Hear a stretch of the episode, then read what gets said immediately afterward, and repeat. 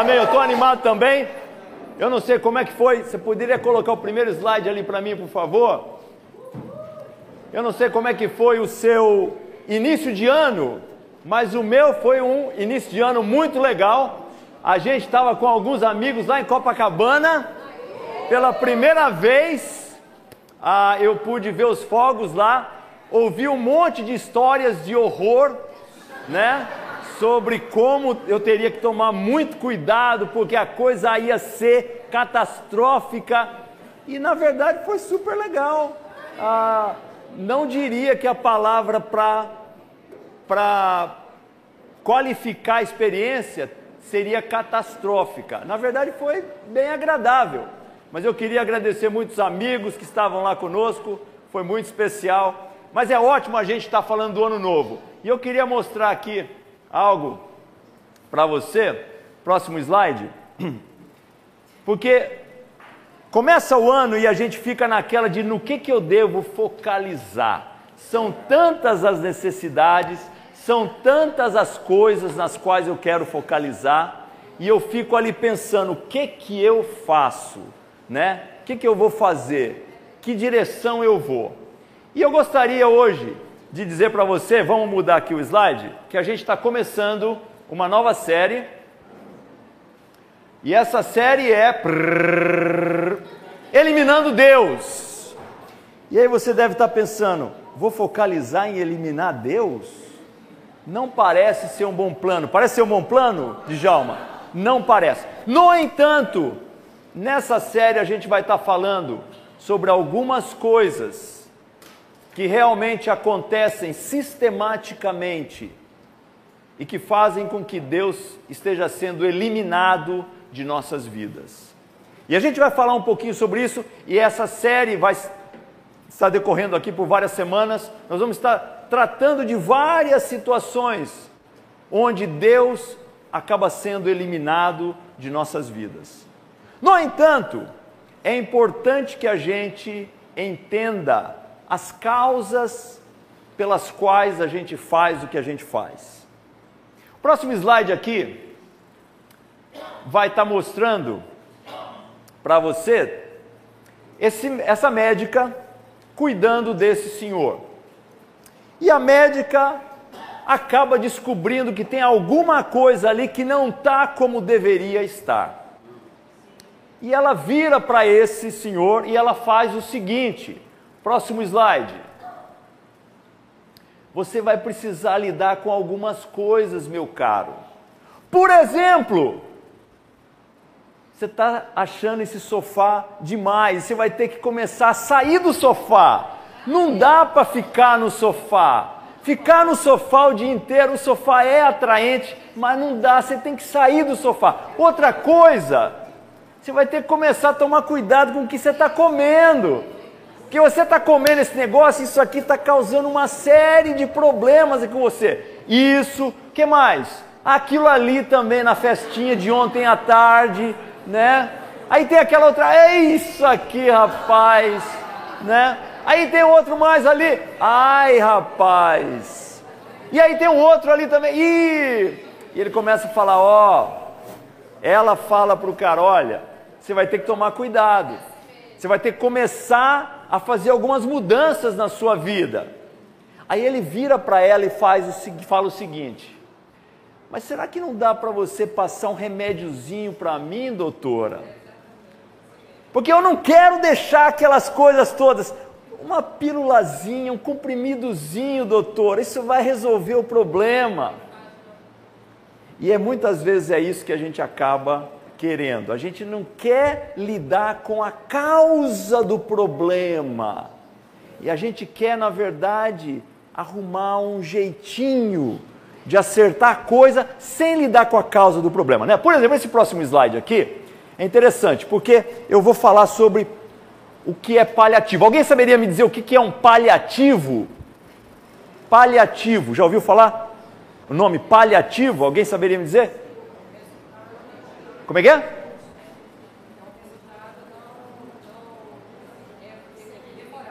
Ah, algo que tem um resultado temporário. Né? Por exemplo, a definição, uma das definições é essa aqui. cujas características podem acalmar ou abrandar, que causa alívio temporário. Medicamento ou tratamento paliativo é um exemplo que diminui um problema, diminui um problema, pelo menos a percepção daquele problema, que atrasa uma dificuldade ou uma crise. Disse dos procedimentos e ou as maneiras utilizadas para adiar alguma coisa. Uma outra definição é essa aqui: tratamento e ou medicamento cuja eficácia é temporária. Aí eu não conhecia essa palavra, anódino. Bonita essa palavra, hein? Anódino, algo que mitiga ou faz cessar a dor. Muitas vezes a única coisa que a gente quer é faz parar de doer. Eu não estou preocupado se vai resolver o problema, se não vai. Eu só quero que pare de doer. Me passe um, um cumprimento, um, um comprimido aí, doutor. Eu só quero, doutora, eu só quero que pare de doer. As maneiras ou mecanismos utilizados para adiar uma crise. Se a gente for começar a avaliar, a gente vai ver que muitas das coisas que a gente faz ou deixa de fazer acabam sendo paliativos. A gente entra numa crise e a gente tem um negócio que nos incomoda, uma dor que não para, um negócio que está muito desconfortável, mas muitas vezes a gente não lida com a causa. A gente vai para o paliativo. Deixa eu arrumar um negócio que vai parar de doer. O próximo slide aqui mostra um negócio interessante, né? A gente acaba tapando o sol com a peneira. Né? Agora, você já tentou tapar o sol com a peneira? Tentar, a gente pode até ter tentado. Agora, a gente consegue? Não consegue. Na verdade, isso aqui, olha só. Que interessante esse próximo aqui. Eu não sei quantos de vocês já experimentaram goteira em casa. Coisa ruim. Essa época de chuva, aí o bicho pega. Né? Vem a seca, você fala, não, tá tranquilo. Você... Aí vem a goteira, aí a mulher cai, fica em cima de você. Quando é que você vai dar conta disso? Quando é que você vai resolver esse problema? E aí a gente fala, bom, tem algumas maneiras de resolver esse problema. Uma delas seria talvez colocar um balde aqui, né? Eu coloco o balde, né? Pelo menos não molha o chão, já é uma coisa. Não vai destruir o chão, né? Outra coisa que a gente pode tentar fazer é andar de guarda-chuva em casa, né? Também é uma maneira de você lidar com essa situação. Uma outra maneira é, quando parar a chuva, eu passo uma tinta aqui né? E ninguém vai perceber nada. Parou a chuva, né? Não estou mais sofrendo aquilo lá, parou, eu boto uma tinta, né? Mas a verdade é que só existe uma maneira real. E a maneira é eu lidar com esse telhado que de alguma forma está com problema. Ou tem uma telha quebrada, ou várias, fora de lugar, ou o telhado está todo empenado. E você vai precisar. Só que a grana é grande pra caramba. O esforço, a energia, é muita coisa. Então, às vezes, é mais fácil você pegar ali o paliativo, né, a coisa que vai quebrar um galhozinho, e a gente faz esse tipo de coisa tantas vezes, de tantas formas na nossa vida. A gente vai estar falando aqui, pessoal, hoje, sobre o próximo slide, eliminando Deus. E eu gostaria que a gente começasse com uma oração. Senhor nosso Deus, Pai, nós sabemos que nós somos muito limitados no entendimento da Tua vontade, Pai. Se existe, Pai, qualquer tipo de ah, presente dado por Ti que possa nos auxiliar no entendimento, que isso seja feito dirigido pelo Teu Espírito e para a Tua glória, Senhor. Por favor, Pai, qualquer coisa que vai ser falada hoje, fruto do cérebro humano, fruto do coração humano, transmitindo por uma boca humana, Pai, seja completamente para a Sua glória e que possa nos ajudar, Senhor, a entender melhor o plano que Tu tens para as nossas vidas.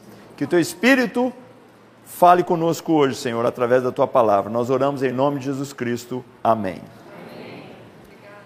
E nós vamos estar falando aqui de algumas causas para que a gente possa entender o problema e de, a gente espera que possa lidar com alguns problemas. Em Gênesis capítulo 1, versículo 27, nós lemos Criou Deus o homem à sua imagem. A imagem de Deus o criou. Homem e mulher os criou. Olha que coisa incrível. Ser criado à imagem de Deus. E essa coisa de imagem de Deus é ponto de debate entre os teólogos, o que realmente significava isso. Mas num sentido, estou vendo aí que eu estou ouvindo a mim mesmo, né? De alguma forma aí legal. Mas então, a imagem de Deus pode ser algo que tem a ver com ser espírito, mas eu acho que tem um pouquinho mais a ver com algo mais além disso. Jesus fala um negócio interessante nessa escritura aqui, em João capítulo 10, no versículo 3. Ele diz o seguinte: Versículo 31, desculpe. João 10, 31. Novamente os judeus pegaram pedras para apedrejá-lo. Ministério de Jesus, tranquilíssimo. Mas Jesus lhes disse: Eu mostrei muitas boas obras da parte do Pai. Por qual delas vocês querem me apedrejar? Versículo 33: Responderam os judeus: não vamos apedrejá-lo por nenhuma boa obra, mas pela blasfêmia. Porque você é um simples homem e se apresenta como Deus. Opa, semelhança de Deus, se apresenta como Deus, você está querendo ser como Deus. Jesus lhes respondeu: Não está escrito na lei de vocês. Isso aqui é algo que está escrito lá no Salmo 82, no versículo 6. Eu disse: Vocês são deuses, está escrito lá. Se ele chamou deuses, Jesus continua, aqueles a quem veio a palavra de Deus, e a escritura não pode ser anulada. Então, num sentido, existe algo de Deus em nós. E, particularmente, essa é a minha visão, posso estar enganado, tem a ver com alguns poderes que nós temos. O poder, por exemplo, e eu, quando eu falo esse poder, eu sei que é limitado, mas é o poder, por exemplo, de criar uma outra vida. A gente não vê isso sendo falado sobre os anjos, que os anjos geram outros anjos. Na verdade, a impressão que dá é que Deus gerou toda a hoste celestial e foi isso que foi feito. No entanto, eu e você temos a condição de gerar um outro ser. Isso é incrível. Deus fala sobre o controle, na verdade, que nós teríamos sobre o mundo, sobre os animais, a gente vai ver isso logo mais. Esse controle que você pode ter sobre uma outra pessoa, e alguns tomam isso muito a sério, né? Algumas pessoas, alguns políticos, de controlar de ter controle, de criar o seu império. Na verdade, no passado, reis se colocavam na posição de divindade. Eu sou o representante de Deus aqui na terra, ou seja, eu sou o seu Deus.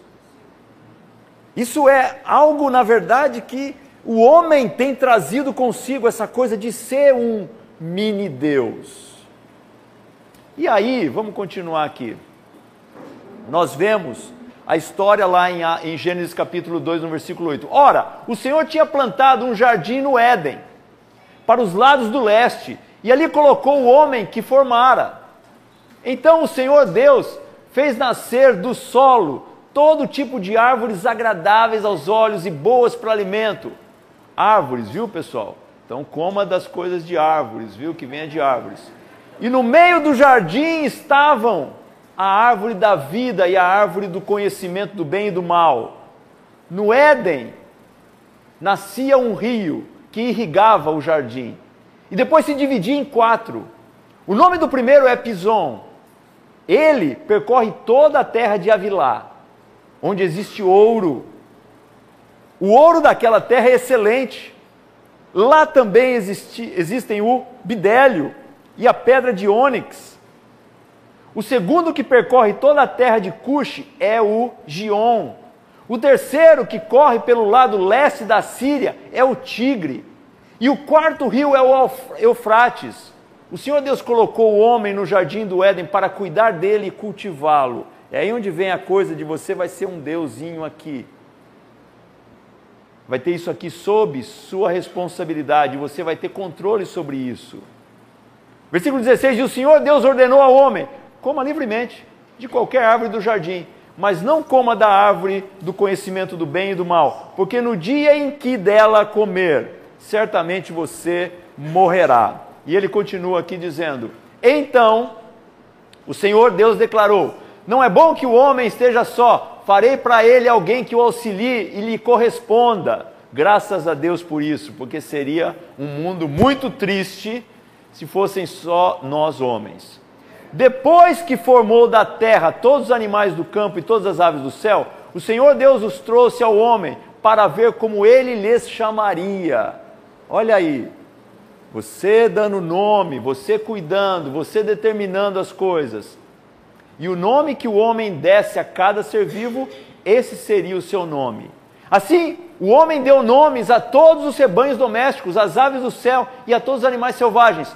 Todavia não se encontrou para o homem alguém que o auxiliasse e lhe correspondesse. Então o Senhor Deus fez o homem cair em profundo sono, e enquanto ele este dormia, tirou-lhe uma das costelas, fechando o lugar com carne.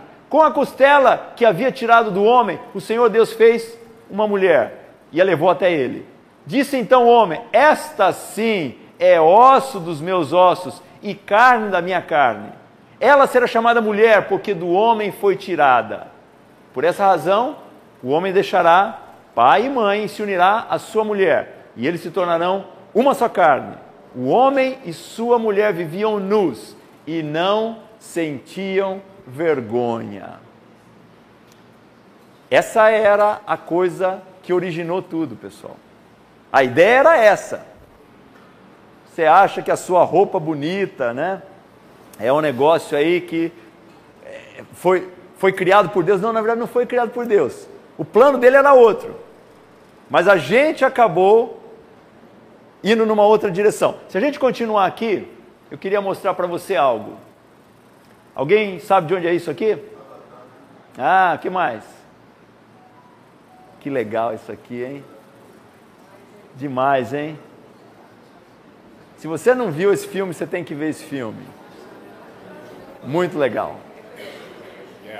Minha concepção, na verdade, era que o Éden era um esquema meio avatar. Você acha que o homem se desenvolveu tanto e agora ele pode voar. Quem sabe se a gente não poderia estar voando num pterodátilo? Quem sabe? Quem sabe? Não, isso não é possível. Como você sabe? Você estava lá? Você estava lá? Não estava, então você não sabe. Poderia ter sido isso. Nós achamos que nós somos tão desenvolvidos porque agora a gente voa, agora a gente tem navios incríveis que nos levam de um continente para outro. Poderia ser que essa harmonia total que a gente tinha com a natureza, com os animais, nos provesse algumas coisas que nós, depois de sairmos do paraíso, já não tivemos mais acesso a isso. Você pode estar falando, ah, mas acho que não era assim não. Vamos ler isso aqui, pessoal. Isaías 65, e esse trecho é conhecido por alguns teólogos como a volta ao Éden. Então, o que vai acontecer quando voltarmos ao, à origem do que era previsto? Versículo 17: Pois vejam, criarei novos céus e nova terra, e as coisas passadas não serão lembradas. Jamais virão à mente. Vamos esquecer a miséria. Alegrem-se, porém, e regozijem-se para sempre no que vou criar, porque vou criar Jerusalém para regozijo e seu povo para alegria. Por Jerusalém me regozijarei, e em meu povo terei prazer. Nunca mais se ouvirão nela voz de pranto e choro de tristeza. Uau, que coisa incrível! Nunca mais haverá nela uma criança que viva poucos dias. Imagine a dor que tantos pais têm sofrido com isso. E um idoso que não complete os seus anos de idade. Quem morrer aos 100 anos ainda será jovem, e quem não chegar aos 100 será maldito. Continua. Construirão casas e nelas habitarão, plantarão vinhas e comerão do seu fruto. Já não construirão casas para outros ocuparem. A coisa de você ser roubado, de ser tomado de você, é algo que você aprecia. Nem plantarão para os outros comerem, pois o meu povo terá vida longa como as árvores. Os meus escolhidos esbanjarão o fruto do seu trabalho, não labutarão inutilmente, nem gera, gerarão filhos para infelicidade, pois serão um povo abençoado pelo Senhor, ele e os seus descendentes. Antes de clamarem, eu responderei. Ainda não estarão falando e eu os ouvirei. O lobo e o cordeiro comerão juntos. Isso aqui é incrível. Então, na verdade, se é uma volta ao Éden, nós estamos falando sobre um momento onde os animais não tinham essa inimizade entre eles. O leão comerá feno, não outros animais. Isso aqui era a origem. Como o boi, mas o pó será a comida da serpente. Ninguém fará nem mal, nem destruição em todo o meu santo monte, diz o Senhor. Então, na verdade, Avatar não está longe, na verdade, do que potencialmente era a realidade para a qual nós fomos criados e como nós deveríamos estar vivendo essa vida. No entanto, a gente vai ver aqui em Gênesis 3 o que acontece, todo mundo né, já ouviu sobre essa história. Ora, a serpente era o mais astuto de todos os animais selvagens que o Senhor Deus tinha feito. E ela perguntou à mulher: Foi isto mesmo que Deus disse? Não comam de nenhum fruto das árvores do jardim? Respondeu a mulher à serpente: Podemos comer do fruto das árvores do jardim, mas Deus disse: Não comam do fruto da árvore que está no meio do jardim, nem toquem nele, do contrário vocês morrerão. E aqui vem a parte importante. Disse a serpente à mulher: Certamente não morrerão. Deus sabe que no dia em que dele comerem, seus olhos se abrirão, e vocês, como Deus, serão conhecedores do bem e do mal. Elimine Deus da sua vida. Foi isso que ele falou. Elimina Deus. Elimina Deus, está tranquilo. Você vai eliminar Deus e a coisa vai andar bem. Fica tranquilo. Quando a mulher viu que a árvore parecia agradável ao paladar, era atraente aos olhos e, além disso, desejável para dela se obter discernimento, tomou do seu fruto, comeu-o e deu ao seu marido que comeu também. Continuando, os olhos dos dois se abriram. Separação de Deus, estou eliminando Deus aqui. E aí a gente começa a enxergar o mundo de outra maneira. E aí o mundo começa a ter uma outra ideia para nós e perceberam que estavam nus. Acabou o avatar. O avatar se encerrou. Ouvindo o homem e sua mulher os passos do Senhor, caramba, havia relacionamento direto com Deus. Direto. Ele vinha, se comunicava com Adão e Eva. Eliminou-se Deus que andava pelo jardim quando soprava a brisa do dia, esconderam-se da presença do Senhor Deus entre as árvores do jardim. Mas o Senhor Deus chamou o homem, perguntando: Onde você está? Então a gente tem que entender aqui o que, que era para ter acontecido, o que acabou acontecendo, porque essa é a causa do que está rolando. Vamos continuar aqui, pessoal. 1667 famoso escritor John Milton, contemporâneo de Shakespeare, escreveu Paradise Lost, que era exatamente uma maneira poética de descrever a queda do homem. 50 anos antes disso, a tradução bíblica mais famosa do mundo tinha sido feita. King James. King James ah, tinha sido publicado e provavelmente John Milton acabou se inspirando nessa publicação dessa versão para o inglês e acabou escrevendo um clássico da literatura inglesa de forma poética, que exatamente fala sobre o Gênesis, o que aconteceu, sobre o paraíso que foi perdido. E é isso que nós estamos vivendo hoje. Perdemos o paraíso. Aquilo que era o que deveria estar sendo a nossa realidade, e nós achamos que nós somos tão evoluídos, se perdeu. Vamos para frente aqui. Romanos 8 tem uma passagem muito interessante na qual Paulo fala do momento em que nós estamos vivendo. E no versículo 18 ele diz: A natureza criada aguarda, a natureza que foi criada lá, aguarda com grande expectativa que os filhos de Deus sejam revelados, pois ela, a natureza que tinha sido criada, foi submetida à inutilidade. Isso que nós vivemos agora é completamente algo que se tornou muito longe do que tinha sido feito, idealizado por Deus. Não pela sua própria escolha. Não foi o universo que decidiu isso, mas por causa da vontade daquele que a sujeitou, na esperança de que a própria natureza criada será libertada da escravidão, da decadência em que se encontra. E aí a pergunta que eu tenho para você é: você enxerga esse mundo no qual nós vivemos como essa descrição aqui? Escravidão da decadência em que nós nos encontramos? Porque alguns amam demais isso aqui. Alguns acham que isso aqui é fantástico. Alguns acham que isso aqui é tudo o que deveria ser e muito mais.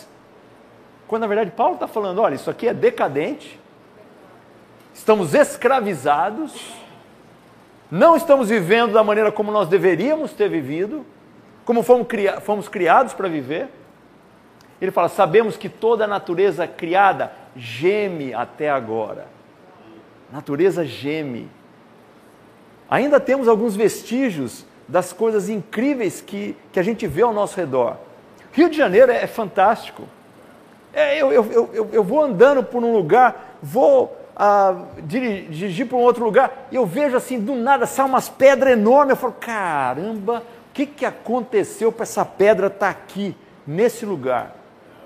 Outro dia a gente foi para uma praia em Niterói, e eu estou olhando aquele negócio, aquela pedra incrível. E eu estou tentando, o que, que, é isso aqui? Ela falou, é, isso é o corcovado. Falei, não, não, é. E era. E era. Só que estava num ângulo totalmente diferente do que normalmente eu via, que eu não reconhecia o negócio. Você olha na natureza e você vê uns negócios incríveis. Imagine o que era antes. Imagine você podendo estar do lado de um animal e pegar carona com ele. Precisa ir lá, opa, tranquilo. Montar no pterodátilo. Ou que nem Avatar, você monta num, depois ele entra na água. Imagine isso acontecendo. E nós achamos que, não, a gente evoluiu tanto. Paulo está falando: olha, essa natureza criada geme, a coisa está ruim, está difícil, está horrível como em dores de partos. E não só isso, mas nós mesmos, que temos os primeiros frutos do Espírito, gememos anteriormente, interiormente. É assim que eu me sinto. Deus, eu não vejo a hora de estar na tua presença, de estar no paraíso. Isso é o que eu desejo do fundo do meu coração. Alguns desejam esse mundo muito, não estão desejando o paraíso. Nós deveríamos estar gemendo interiormente, porque esses que foram os primeiros frutos do Espírito, deveríamos estar desejosos disso, esperando ansiosamente nossa adoção como filhos, a redenção do nosso corpo. Nosso corpo está imprisionado. Se a gente for para o próximo slide, a gente vê em Gênesis 6 o seguinte: O Senhor viu que a perversidade do homem tinha aumentado na terra e que toda a inclinação dos pensamentos do seu coração era sempre e somente para o mal. Então o Senhor arrependeu-se de ter feito o homem sobre a terra. E isso cortou-lhe o coração. Disse o Senhor: Farei desaparecer da face da terra o homem que criei, os homens e também os animais, grandes e pequenos, e as aves do céu. Arrependo-me de havê-los feito. Versículo 8. A Noé, porém, o Senhor mostrou benevolência. E aí nós temos a história da arca de Noé, onde a princípio eu vou destruir tudo, mas depois Deus falou: mas tem ainda alguns justos, deixa eu dar uma segunda chance. A natureza continuava caída, a perversidade humana grande, mas deixa eu dar uma outra chance, através de Noé e da família dele. Mais para frente aqui, em 1882, Nietzsche, famoso filósofo alemão, pela primeira vez ele menciona a expressão Deus está morto, e foi no livro chamado A Gaia Ciência, que é uma tradução brasileira. Isso aqui se passou mais ou menos uns 20 anos depois de Darwin vir com a teoria da evolução, né? Ah, e basicamente ele estava se referindo essa frase para expressar como o iluminismo né, havia eliminado a possibilidade da existência de Deus. Então, num sentido, nada tem mudado. É sempre a mesma ideia de como é que nós vamos eliminar Deus. Essa é a ideia de Satanás. Como é que eu vou eliminar Deus da sua vida? Como é que eu vou eliminar Deus da sociedade? Como é que eu vou eliminar Deus do universo? E essa sempre é a estratégia dele. Vamos aqui ver. Sempre é a estratégia de Satanás. O que ele quer é eliminar Deus de sua vida. Então, o que a gente vai estar falando nas próximas semanas é como é que isso acontece sistematicamente. E muitas vezes a gente nem percebe. E a gente simplesmente aceita, porque é a maneira como a sociedade vive. É a maneira como nós sempre aprendemos que é a coisa. E não entendemos as causas, o porquê que isso tem acontecido e as consequências que isso tem na nossa vida.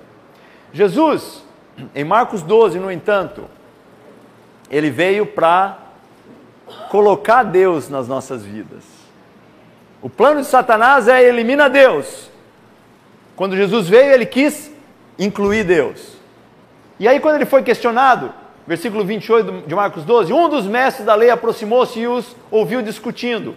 Notando que Jesus lhe dera uma boa resposta, perguntou-lhe: De todos os mandamentos, qual é o mais importante? Respondeu Jesus: O mais importante é esse. Ouça, ó Israel, o Senhor, o nosso Deus, o Senhor é o único Senhor. Ame o Senhor, inclua o Senhor na sua vida. O seu Deus, como? De todo o seu coração, de toda a sua alma, de todo o seu entendimento e de todas as suas forças. Para incluir Deus nas nossas vidas, tem que ser com essa intensidade.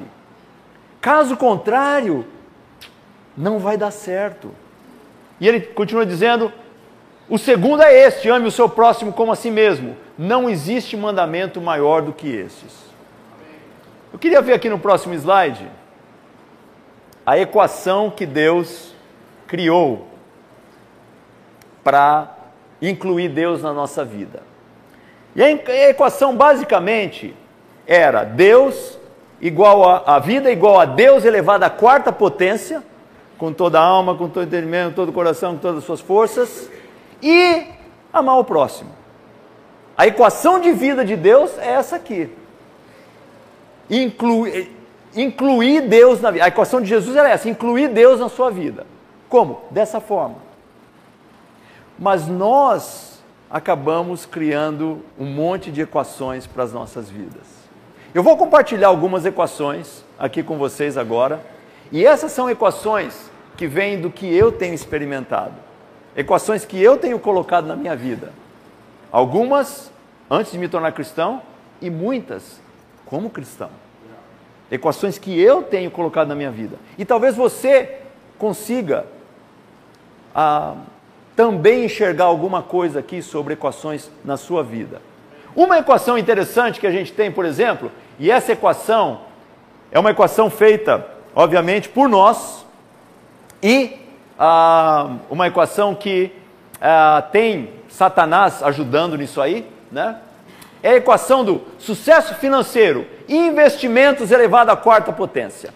Não, porque eu já abri a minha conta na XP, né? Já comprei o Tesouro Direto, né? Agora tenho LCI, LCA, CDI, C não sei das quantas, e agora agora a coisa vai. Os investimentos, e aí eu vou poder ter lazer, descanso, aposentadoria aos 40 anos de idade. Olha que coisa maravilhosa. Essa é uma equação que eu já coloquei na minha vida e que muitos colocam em suas vidas. Uma outra equação que a gente coloca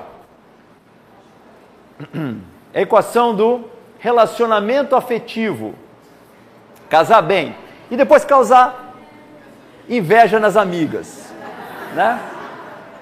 Arrumei esse marido que é fantástico, mal sabe o que a espera, né? Mas ela se ilude achando que, né? Mas estou causando uma inveja enorme na minha amiga, né? E os relacionamentos acabam sendo o que dita a vida. É o que importa. É onde eu corro atrás. É onde as minhas forças, a minha energia, todo o meu ser se dedica a isso. Uma equação bastante ah, frequente de ser encontrada. Uma outra equação. Carreira bem-sucedida, mais prazer e diversão. Olha que coisa. Não, o que importa realmente é você ter uma boa carreira. Se você desenvolver uma boa carreira, se você for bem sucedido no que você faz, não importa o que você faça, só faça bem feito, seja o melhor e nada de errado com isso. Mas a carreira é o mais importante. Inclusive, a gente ouve coisas do tipo, né? Do tipo, não, não pude ir para a igreja, mas sabe, é por causa do trabalho. Porque a carreira é muito importante. Não, não, não, não tenho podido estar envolvido com as atividades, com outros irmãos e irmãs, mas é porque o trabalho está pegando. E essa é a equação que a gente muitas vezes faz. Eu tenho uma carreira bem sucedida e aí eu tenho prazer e diversão. Uma outra que a gente tem, isso aqui eu tenho que falar, os jovens realmente gostam muito dessas, eu já tive nessa situação, né? Prazer elevado à quarta potência. O que importa é prazer. E aí, meus, meus amigos, eu não quero responsabilidade com nada, eu quero a diversão. Né? Em inglês tem uma expressão: Girls just wanna have fun. Né? As meninas simplesmente querem se divertir, não é isso? E os meninos também. Né? E em algum momento das nossas vidas, talvez esse tenha sido a equação que a gente criou. Prazer, é isso que importa, e não me venha com responsabilidade, não, né? eu, quero, eu quero curtir a vida. Quantas vezes eu ouço isso? Não, eu estou numa fase de curtir a minha vida. Eu quero ter prazer, é isso que importa. Uma outra equação que acontece muito também é a de prestígio acadêmico. Né? Eu vou conseguir meu mestrado, meu doutorado, pós-doc, pós, pós, pós-doc, né? E não para nunca o negócio, porque aí eu vou ter o respeito daquela comunidade na qual eu estou envolvido.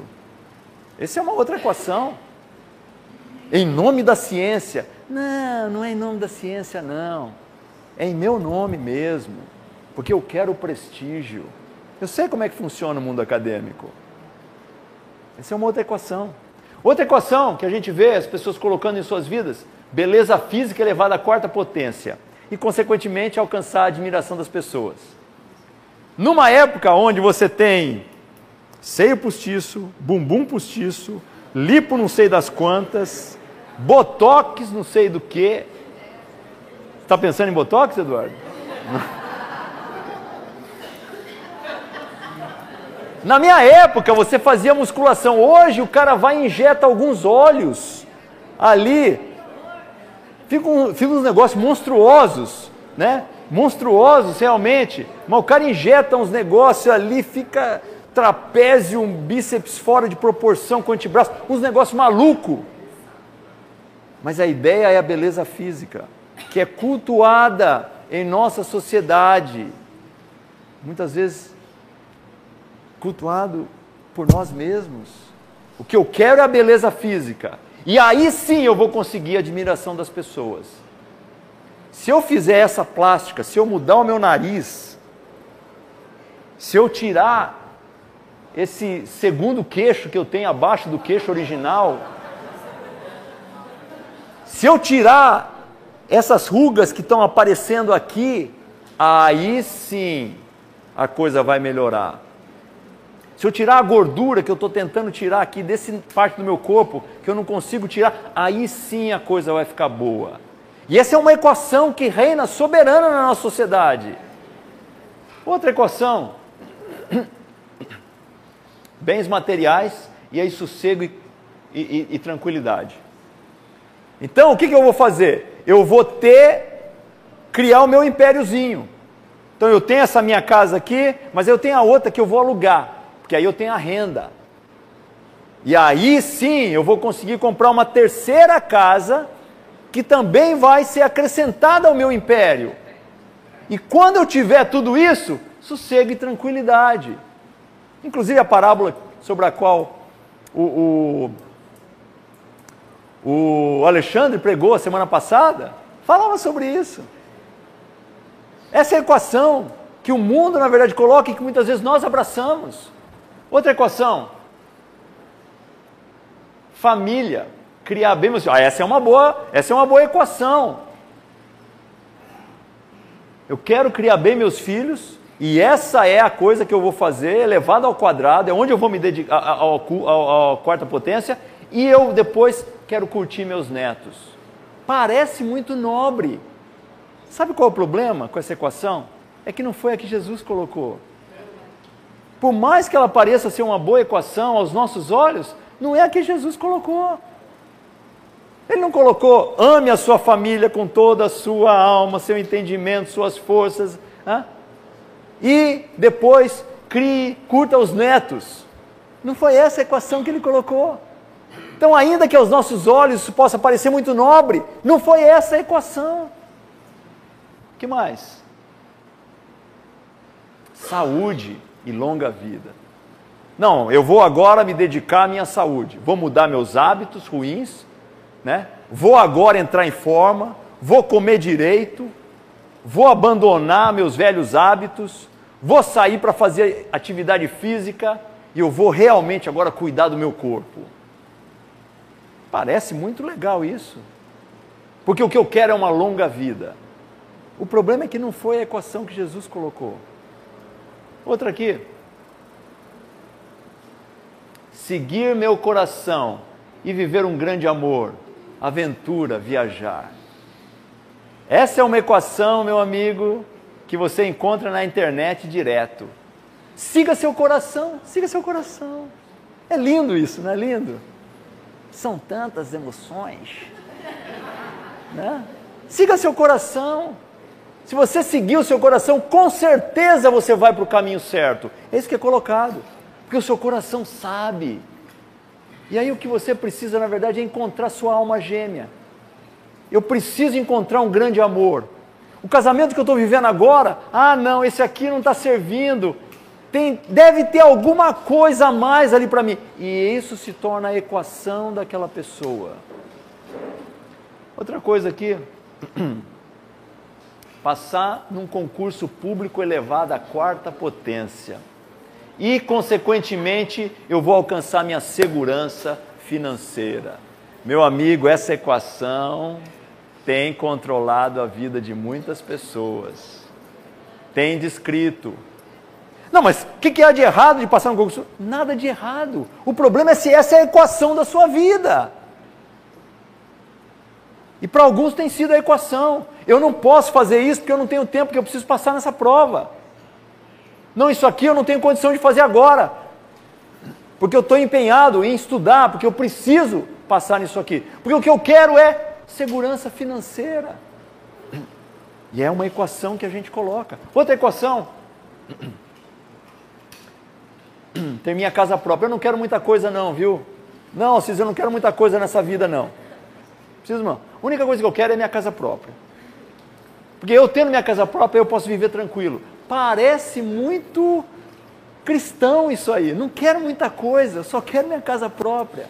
E eu passo a minha vida inteira em função de adquirir minha casa própria. Toda a minha energia, todo o meu dinheiro, todo o meu empenho, todo o meu tempo vai para eu adquirir minha casa própria. Finalmente, pessoal, tem uma aqui que tem sido, na verdade, bastante vista hoje em dia. e vista com uma nobreza muito grande, abraçar uma causa social. Essa causa social é a equação que eu procurava e salvar o planeta. O problema é que o planeta está detonado, o planeta não tem salvação. Foi o que Paulo falou. Ou a gente vai acreditar no que Paulo falou, ou na verdade vai ser complicado de ser cristão. Está gemendo isso aqui. Você não vai conseguir salvar o planeta. Na verdade, a única maneira de salvar esse planeta é ajudando as pessoas a conhecerem a Deus, para que elas um dia possam retornar ao paraíso. É a única maneira. Outra causa social, seja ela qual for, não vai resolver o problema. A coisa interessante sobre todas essas coisas, pessoal, é que em si elas não são necessariamente erradas ou pecaminosas. Não é errado você ter um trabalho, na verdade você deve ter um trabalho. Não é errado você ter uh, ser uma pessoa responsável que poupa e que vai poder viver não às custas dos outros no futuro. Não é errado você poder ter uma vida onde um certo momento, onde você estiver já sem força, você vai poder falar: não preciso trabalhar mais, que bom, vou poder descansar um pouco, porque as forças vão acabar. Eu sei do que eu estou falando. Vai, vai, vai diminuindo a força. Não tem nada de errado com isso. Não tem nada de errado com você poder ter saúde para poder curtir os seus Nada de errado com isso. Nada de errado com você fazer, estar tá envolvido com algumas causas sociais. O problema é quando essa é a equação da sua vida. Aí é problema. O que Jesus falou, vamos para frente aqui. E ele, ele queria que nós soubéssemos sobre qual tem sido a nossa equação. E essa é a pergunta para nós hoje. Qual tem sido a sua equação? E uma coisa é certa, pessoal. Como é que a gente sabe? Olha, se você usar, não, não, se você olhar para como utilizamos nosso tempo, nossa energia, nosso dinheiro, a gente vai conseguir a descobrir qual é a nossa equação. Tá? É, é, não, é, não é complicado, não. Tá? Você começar a pensar e falar no onde você gasta energia, onde você gasta seu tempo, onde você coloca o seu dinheiro, seus investimentos, ali você vai saber qual é a equação que você tem na sua vida hoje. O problema é que isso tem se tornado tão comum na nossa sociedade que ninguém nem debate sobre isso. Todo mundo aceita. Não, é isso aí mesmo. Tudo bem. Mas eu vou na igreja domingo. A equação é outra. Mas eu vou na igreja domingo. Não, não, eu até participo do, do, dos encontros da igreja em casa. A equação é outra. Mas eu participo dos encontros da igreja em casa. O que realmente está me importando é eu conseguir isso aqui.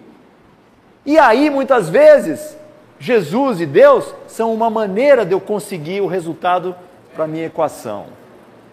Então Deus não é o objetivo final, Deus é um meio de eu alcançar os resultados da minha equação. E aí Jesus deixou bem claro: essa é a equação. E ele falou, e basicamente, olha pessoal, se você for pegar tudo quanto é coisa que Jesus ensinou, tudo quanto é coisa, tá? Se resume a isso aqui. A equação é essa aqui. Tá? Eu posso criar a minha própria equação. Eu posso dizer que eu sou cristão, mas eu tenho a minha própria equação. Mas isso não é o que Jesus falou. O que Jesus falou foi: a equação é essa. Deus, quarta potência, e amor ao próximo. Vamos para o próximo aqui, pessoal. Jesus simplificou em Mateus 6, isso aqui tudo, ele disse: Versículo 31. Portanto, não se preocupem dizendo que vamos comer, porque essa é a preocupação que nós temos e que nos leva a ter essas equações todas. Ou que vamos beber, pô, e o meu prazer, ou o que vamos vestir. Eu quero ser apreciada pela, como eu sou fashion, né? Pois os pagãos é que correm atrás dessas coisas, mas o Pai Celestial sabe que vocês precisam delas. Ou seja, Deus sabe que você precisa comer, Ele sabe que você precisa vestir, Ele sabe que você precisa de um lugar para morar, Ele sabe disso. Você não precisa ter uma equação na sua vida que vai cuidar dessas coisas todas. É isso que ele está dizendo. Você pode e deve usar a equação que Jesus trouxe. E ele resume, Jesus resume essa equação da seguinte forma: Busquem, pois, em primeiro lugar, o reino de Deus e sua justiça, e todas essas coisas serão acrescentadas a vocês. Portanto, não se preocupem com amanhã, o investimento que eu estou tão preocupado se eu vou conseguir aposentar e tal, pois o amanhã trará suas próprias preocupações, basta cada dia o seu próprio mal. O problema com aquela parábola que o Alexandre trouxe para nós semana passada era que o cara estava ali preocupadíssimo, ele não estava entendendo, eu vou morrer hoje. Hoje você vai morrer. E você não vai conseguir aproveitar nada disso. E a sua equação está errada. Você tem uma equação errada, você tem vivido numa equação errada. Jesus fala: olha, em primeiro lugar, as coisas de Deus. E o que nós vamos fazer nessa série é nós vamos trabalhar diferentes maneiras de como Deus acaba sendo eliminado das nossas vidas, eliminado da nossa maneira de pensar, eliminado da nossa maneira de agir no nosso cotidiano. Algumas coisas para nós refletirmos aqui, pessoal, que tem a ver com essa coisa que ele falou de colocar o reino em primeiro lugar. Estou muito cansado para encontrar meus irmãos no culto esse domingo, ou na igreja em casa essa semana. Verdade isso? Verdade. Algumas vezes a gente está muito cansado. Realmente. E eu vou contar uma história aqui sobre a minha esposa. Ah, é uma boa história, é uma boa história, tá? é uma boa história. Volta, volta o negócio, não era para você mandar não, isso. Uma boa história, essa história que eu vou contar aqui da minha esposa. Quando a gente morava em Seattle, a Leslie trabalhava numa agência do governo, eh, nós dois saímos muito cedo de casa e tinha o culto na quarta-feira, né? E a, a gente alternava. Um uma semana eram os homens, uma semana eram as mulheres, mas tinha o culto nas quartas-feiras. E Leslie, muitas vezes porque a gente acordava tão cedo, ela chegava extremamente cansada em casa, né? E o desejo era de não fazer mais nada, de ficar em casa. E Leslie tomou uma decisão ela começou a tirar uma hora de férias. Lá, lá nos Estados Unidos, as suas férias, você ganha um certo número de horas de férias por cada uh, ah, 15 dias, era o que ela era, era o caso dela. E ela começou a usar uma hora de férias a, quadra, a cada quarta-feira para que ela pudesse sair mais cedo, chegar em casa, deitar, descansar para poder ir para o culto.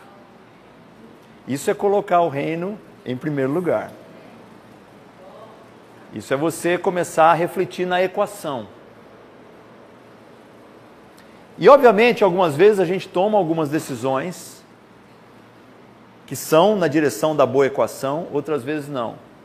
Então, uma situação como essa acontece. E aí a pergunta que fica é essa: como eu faço com o trabalho ou a escola quando eu estou cansado? Aí você tem que se perguntar. Porque eu, não fico cansado só com a igreja, eu fico cansado. E isso envolve, às vezes, que eu tenho que ir para a escola, eu tenho que ir para o emprego. E aí a pergunta que fica, que fica é: como é que eu faço com o trabalho e com a escola? Uma outra questão aqui, pessoal. É, não, eu só quero ser discípulo. Prefiro não ter a responsabilidade de cuidar de alguém ou de um grupo puxa, parece tão nobre e humilde, né? Só quero ser discípulo. Não, não, essa responsabilidade de estar à frente. É como se quem está à frente aqui é porque a gente quer aparecer. Eu preferiria estar sentado lá no final, de todo o coração, de todo o coração, eu preferiria estar sentado lá no fundo. De todo o coração, Deus sabe do meu coração. Eu preferiria não estar aqui na frente. Parece muito santo isso de eu só quero ser discípulo. Eu não quero responsabilidade de ter que cuidar de alguém ou de um grupo. E a pergunta que vem é: como é que eu faço com as responsabilidades que tenho como pai e mãe? Encarregado ou gerente em meu trabalho? Como é que eu faço? Eu simplesmente falo: não, eu prefiro só ser um membro da família. Eu não vou ser o pai, não vou ser o pai. Você fala isso, Anderson? Não dá para falar isso, cara. Você não fala isso. Não tem como falar isso. Você tem aquela responsabilidade. Não dá para você simplesmente falar, não vou fazer. Outra coisa, estou sem dinheiro da passagem para participar das atividades da igreja. Pode acontecer isso aqui, pessoal? Pode. Claro que pode vendendo a janta para comprar o almoço para comprar o jantar. É, às vezes a coisa fica apertada, às vezes a coisa fica dura. É uma realidade essa aqui. E a pergunta que fica é: como é que eu faço quando me encontro em situação semelhante com, com respeito à escola ou trabalho? Como é que eu faço? É isso que a gente tem que se perguntar. Pode acontecer isso? Pode. Mas como é que eu ajo quando tem a ver com a escola e com o trabalho? Outra coisa aqui para a gente pensar: estou sem tempo para participar do estudo bíblico com esse visitante. Olha, pessoal, realmente aqui para mim está sendo complicado. Eu sei que essa pessoa está vindo aí, quer estudar a Bíblia, mas olha, o outro vem e te chama. Então você não podia estar comigo aqui participar desse estudo? Não, rapaz, está complicado demais para mim. Né? Aí a pergunta que fica é: como eu faço para encontrar tempo para assistir minhas séries favoritas na Netflix? os meus canais favoritos no YouTube. Porque eu sei que a gente acha um jeitinho. Eu sei que a gente acha um jeito. Essas são as perguntas que a gente tem que se fazer, pessoal. Para começar a entender, começar a ver onde é que qual é a equação da minha vida. Qual é a equação? Próximo slide a gente tem essas opções, né? Existe uma causa daquele problema ali. A gente pode achar um paliativo, algo para enrolar ali, né? Então dá uma enrolada aqui, dá uma, né? Ou a gente pode encontrar e lidar com a coisa verdadeira, com a causa do problema. A causa do problema, pessoal, é a equação que eu e você estamos escolhendo na nossa vida. Essa, essa é a causa do problema. Começou lá no Éden. Satanás falou: é, elimina Deus da sua vida. E isso tem sido a estratégia de Satanás para mim, para você e para gerações que hão de vir e para gerações que já se foram. Eliminar Deus de nossas vidas seja individualmente, seja através da mentalidade coletiva na nossa sociedade, seja como for, é isso que ele quer fazer. Eu queria encorajar nos grupos das igrejas em casa dessa semana que vocês trouxessem, resgatassem essas perguntas que a gente trouxe aqui, para que a gente pudesse conversar um pouquinho sobre isso, sobre equações das nossas vidas. Que equação eu tenho escolhido? Qual é a equação que eu tenho formado para a minha vida? Lembrando que Jesus veio para incluir Deus em nossas vidas. Então, qual, qualquer decisão que nós tomemos, qualquer decisão que nós tomemos, em qualquer área, nós estamos incluindo Deus na equação ou nós estamos eliminando Deus da equação.